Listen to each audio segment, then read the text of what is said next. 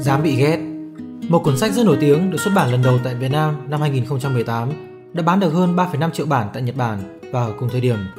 Đồng thời, đây cũng là một trong những tác phẩm bán chạy nhất toàn cầu. Nhiều năm qua, đã có nhiều bài tóm tắt, đánh giá, hướng dẫn sử dụng quyển sách này, nhưng sẽ thật khó để thấm một cuốn sách nếu chúng ta không thực sự hiểu nhiều về nó. Vậy nên trong video hiểu sâu cuốn sách được viết bởi tác giả Chloe Châu tại Spider Room, chúng ta sẽ cùng nhau đi qua những ý chính sau đây. Thứ nhất, những tư tưởng triết học ảnh hưởng tới cuốn sách dám bị ghét. Các khán thính giả có thể yên tâm rằng những kiến thức này vô cùng dễ hiểu và gần gũi với mọi người.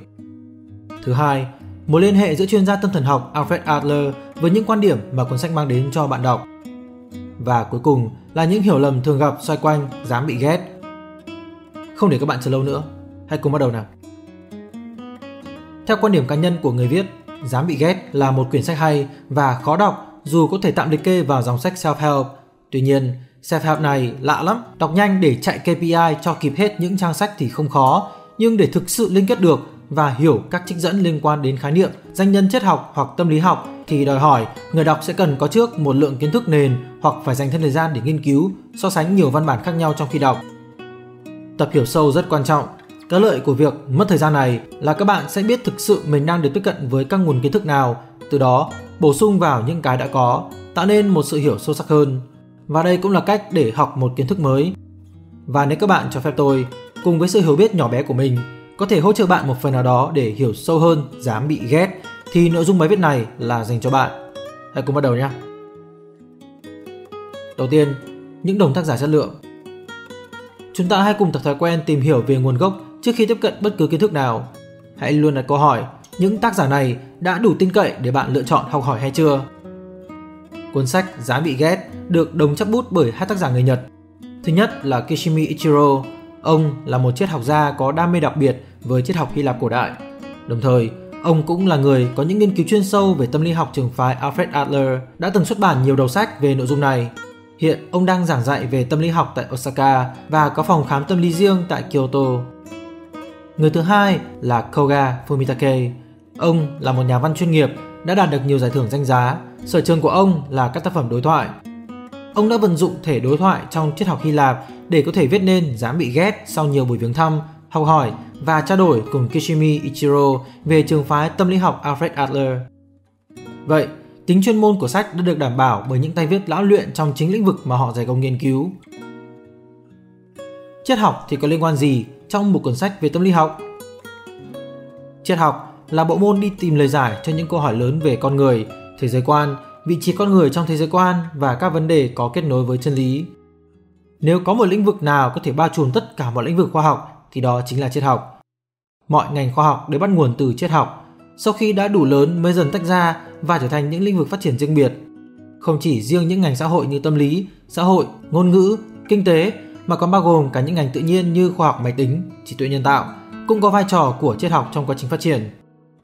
Tâm lý học được công nhận là một ngành khoa học độc lập vào năm 1879, cách đây 144 năm, rất non trẻ so với bề dày lịch sử phát triển của các ngành khoa học khác. Trước đó, người ta vẫn dùng triết học nói chung để bàn về tâm lý học. Trong đó gồm triết học phương Đông, nổi bật có thể kể đến là Phật giáo cách đây 2.600 năm, Nho giáo của Khổng Tử, Đạo giáo của Lão Tử. Đối với triết học phương Tây nổi bật là thời Hy Lạp cách đây 2.500 năm và thời Phục Hưng. Trong phạm vi cuốn sách dám bị ghét, chúng ta sẽ tập trung vào triết học Hy Lạp với hai trụ cột lớn là Socrates và Plato, những cái tên đã nhiều lần được đề cập trong cuốn sách. Vậy thì họ là ai? Socrates được coi là một trong những nhà triết học vĩ đại nhất mọi thời đại. Ông nổi tiếng với câu nói, tôi chỉ biết một điều là tôi không biết gì cả.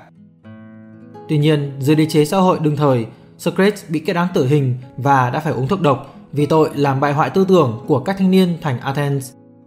những học thuyết của Socrates không được ông tự tay viết lại, mà đúng hơn được viết và truyền lại cho tới ngày nay thông qua lời của người vừa là bạn vừa là trò của ông là Plato. Plato nổi tiếng với phong cách đối thoại nhằm khơi gợi người khác tự tìm đáp án cho chính những câu hỏi trong họ. Ông là người hướng dẫn, trợ giúp người đang cần nước đến bên bờ sông, còn việc chọn có uống nước hay không sẽ là trách nhiệm lựa chọn của cá nhân người đó.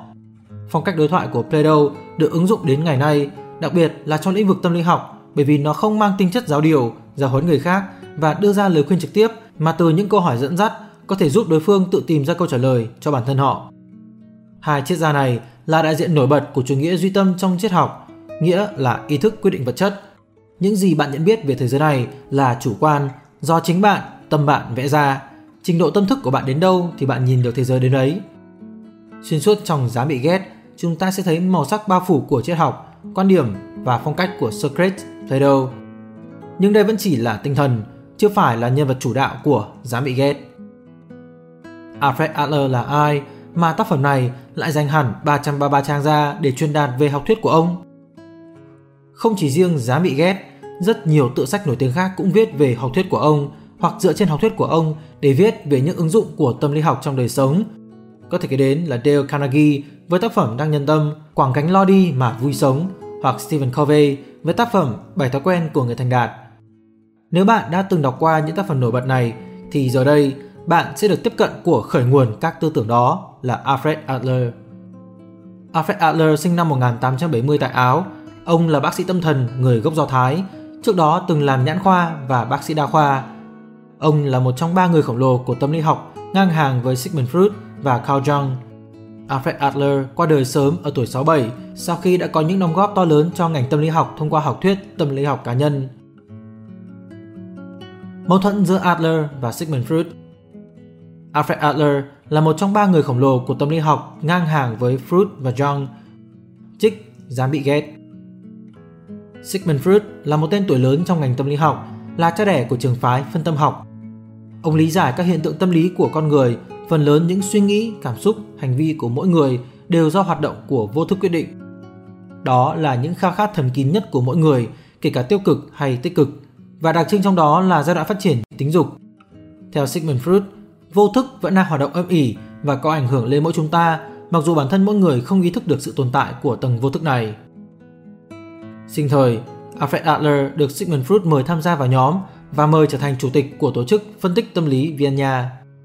Alfred Adler từng có một số điểm tương đồng với quan điểm của Sigmund Freud.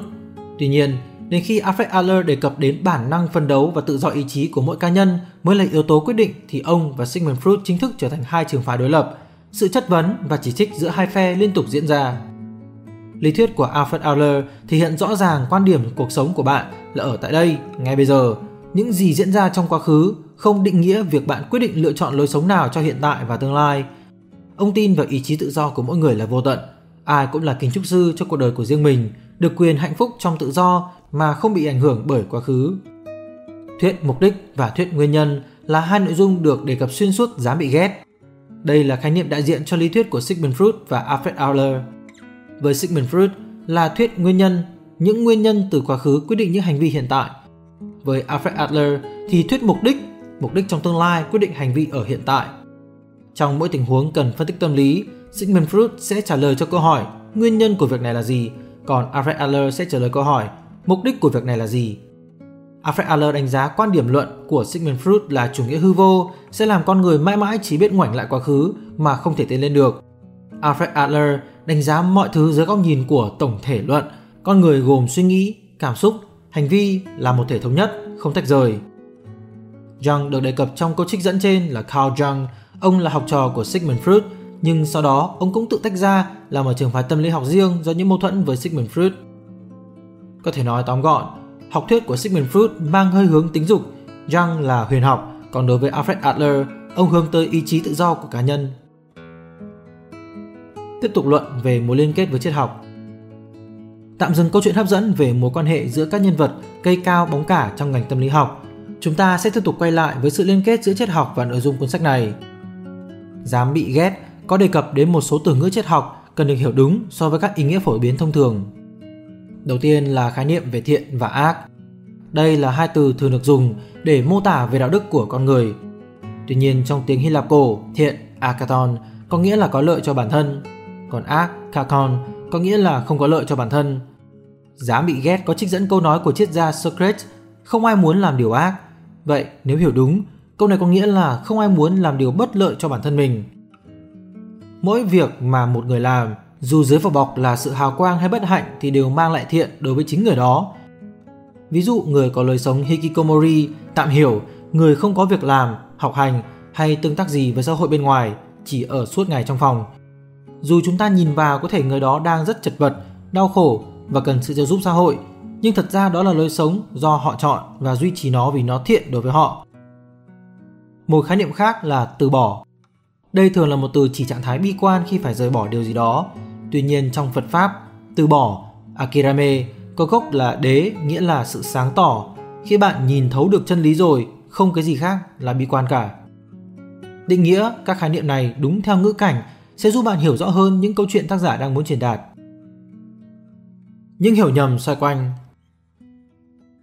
Bất kỳ một học thuyết nào dù phát triển đến đỉnh cao tới đâu thì sẽ đều có mặt đối lập hoặc bị hiểu nhầm hoặc sẽ gây nhiều tranh cãi. Chúng ta hãy cùng soi chiếu một góc cạnh khác dễ gây hiểu nhầm trong tâm lý học cá nhân của Alfred Adler. Trong quá trình chuyển ngữ, có nhiều người hiểu nhầm từ cá nhân trong tên học thuyết. Họ cho rằng đây là một học thuyết cá nhân mang tính vị kỷ, chỉ biết đến bản thân mình, trốn tránh trách nhiệm với thế giới xung quanh, để con người vào thế bị xã hội cô lập hoặc tự xa lánh xã hội. Thực ra từ cá nhân có gốc tiếng Anh là individual với hàm nghĩa con người là một tổng thể không thể phân tách được, kể cả từ phân tử nhỏ nhất là nguyên tử. Không thể nói cảm xúc điều phối hành vi hay hành vi điều phối cảm xúc mà cái tôi to lớn tổng thể cuối cùng sẽ quyết định điều đó. Và mỗi con người đều tự do ý chí trong lựa chọn này. Ví dụ, khi bạn đang tức giận với con mình nhưng bất ngờ có cuộc gọi đến từ sếp, cơn giận của bạn lập tức được điều chỉnh. Bạn bắt máy với thái độ rất nhẹ nhàng như vậy không thể kết luận là cơn giận ảnh hưởng đến hành vi hay hành vi ảnh hưởng đến cơn giận. Cơn giận là có tồn tại nhưng cái tôi to lớn sẽ quyết định tổng thể bạn muốn gì và bạn được tự do lựa chọn hành vi tùy thuộc vào mục đích cá nhân. Một mô tả khác của định nghĩa này có thể hiểu dù cá nhân là cá nhân, bạn là nhân vật chính của cuộc đời bạn, nhưng bạn chỉ là một phần tổng thể của xã hội. Bạn không phải là nhân vật chính của cả thế giới mà chỉ là một phần trong đó. Theo Alfred Adler, nếu muốn sống hạnh phúc, bạn đừng chỉ tập trung vào niềm vui hay nỗi đau của chính mình vì như thế, không hài hòa với tự nhiên, mà hãy lấy gốc là cái toàn thể lớn hơn, có tinh thần công hiến cho người khác, làm lợi cho xã hội. Như vậy bạn sẽ có hạnh phúc chân thật. Tuy nhiên, phải hết sức lưu ý công hiến khác với hy sinh. Hai khái niệm này rất dễ hiểu nhầm. Hãy công hiến và đừng hy sinh. Và một hiểu nhầm khác dễ xảy ra với tựa đề cuốn sách này. Dám bị ghét, Chúng ta đừng chỉ đọc và nhớ tựa đề. Dám bị ghét không có nghĩa là muốn bị người khác ghét. Chủ động làm người khác ghét mình, tự cô lập bản thân càng không phải là lối sống bưng thả mà kệ đúng sai, vô trách nhiệm. Dám bị ghét là một thái độ sống tự do, dám thoát khỏi những ràng buộc sai lầm giữa người và người. Để biết đâu là đúng là sai, chúng ta phải luôn rèn luyện trí tuệ và sự sáng suốt mỗi ngày. Như tôi có nhận định từ trước, đây không phải là một quyển sách dễ đọc, dễ hiểu, dễ áp dụng. Nhưng nếu là độc giả lần đầu tiếp cận, các bạn cũng không nên quá căng thẳng. Hãy cứ cho mình một tâm thế luôn tò mò và sẵn sàng mở lòng học hỏi với những kiến thức mới. Một thời gian sau hãy quay lại và đọc toàn vẹn cuốn sách này một lần nữa. Nếu cảm thấy những con chữ này đã thấm hơn với mình thì xin chúc mừng vì lúc này năng lực nội tại của bạn đã phong phú hơn trước rồi. Đọc sách cũng như một hành trình vậy, có thể đáp án chưa có ngay lúc này mà bạn cần đi thêm một đoạn nữa để thấy được nó. Hy vọng video lần này đã có ích với bạn khán thính giả. Hẹn gặp lại các bạn trong video khác với chủ đề hiểu sâu về cuốn sách. Peace!